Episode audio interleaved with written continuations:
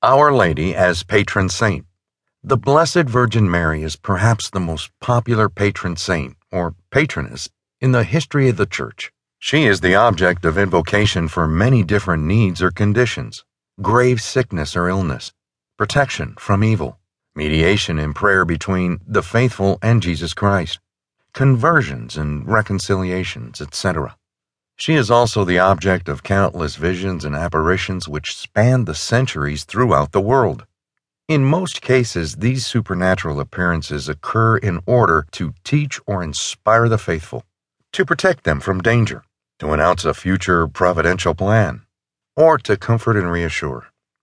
Only rarely does Mary appear without some verbal message or lessons. Our Lady's appearance in Knock, Ireland in 1879 was an exception. Even in that case, however, the Virgin gave silent messages within the context of further images related to the book of Revelation Jesus as the Lamb of God, John the Evangelist, Joseph, a cross, an altar, and so on. Clearly, Our Lady does not appear exclusively to prove the reality of her heavenly existence.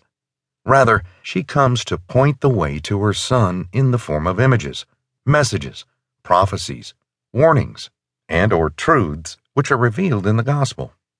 One of the ways in which faithful Catholics pay homage to Mary is through the numerous shrines dedicated to her throughout the world. For those who may be unfamiliar with these sites of devotion, a shrine is a particular sacred place which is built by and for the faithful in order that they may venerate or pray to the particular saint of their devotion. A shrine is sacred because it usually identifies the place of a saint's tomb, relics, statue, image, apparition, or some other memorable experience which took place in that location.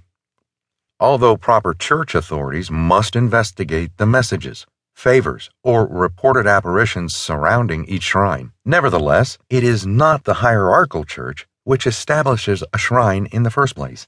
Rather, it is formed out of the devotions and spontaneous acclamations of the faithful who witness to something extraordinary or inspiring concerning the saint and the subsequent site in question. After the newness or emotional fervor surrounding a site dies down, if the shrine is authentic there will develop over the course of time a powerful tradition among the faithful to visit the sacred site and preserve its memory. It's usually only after many years of continued devotion by the faithful and subsequent investigations by the church that a shrine will enter the church annals as a sacred, authentic site. The number of Marian shrines that span the globe are too numerous to include in this work. Indeed, there are literally hundreds of such places throughout the world. Here you will find the more popular shrines and types of devotions practiced in honor of the Blessed Virgin.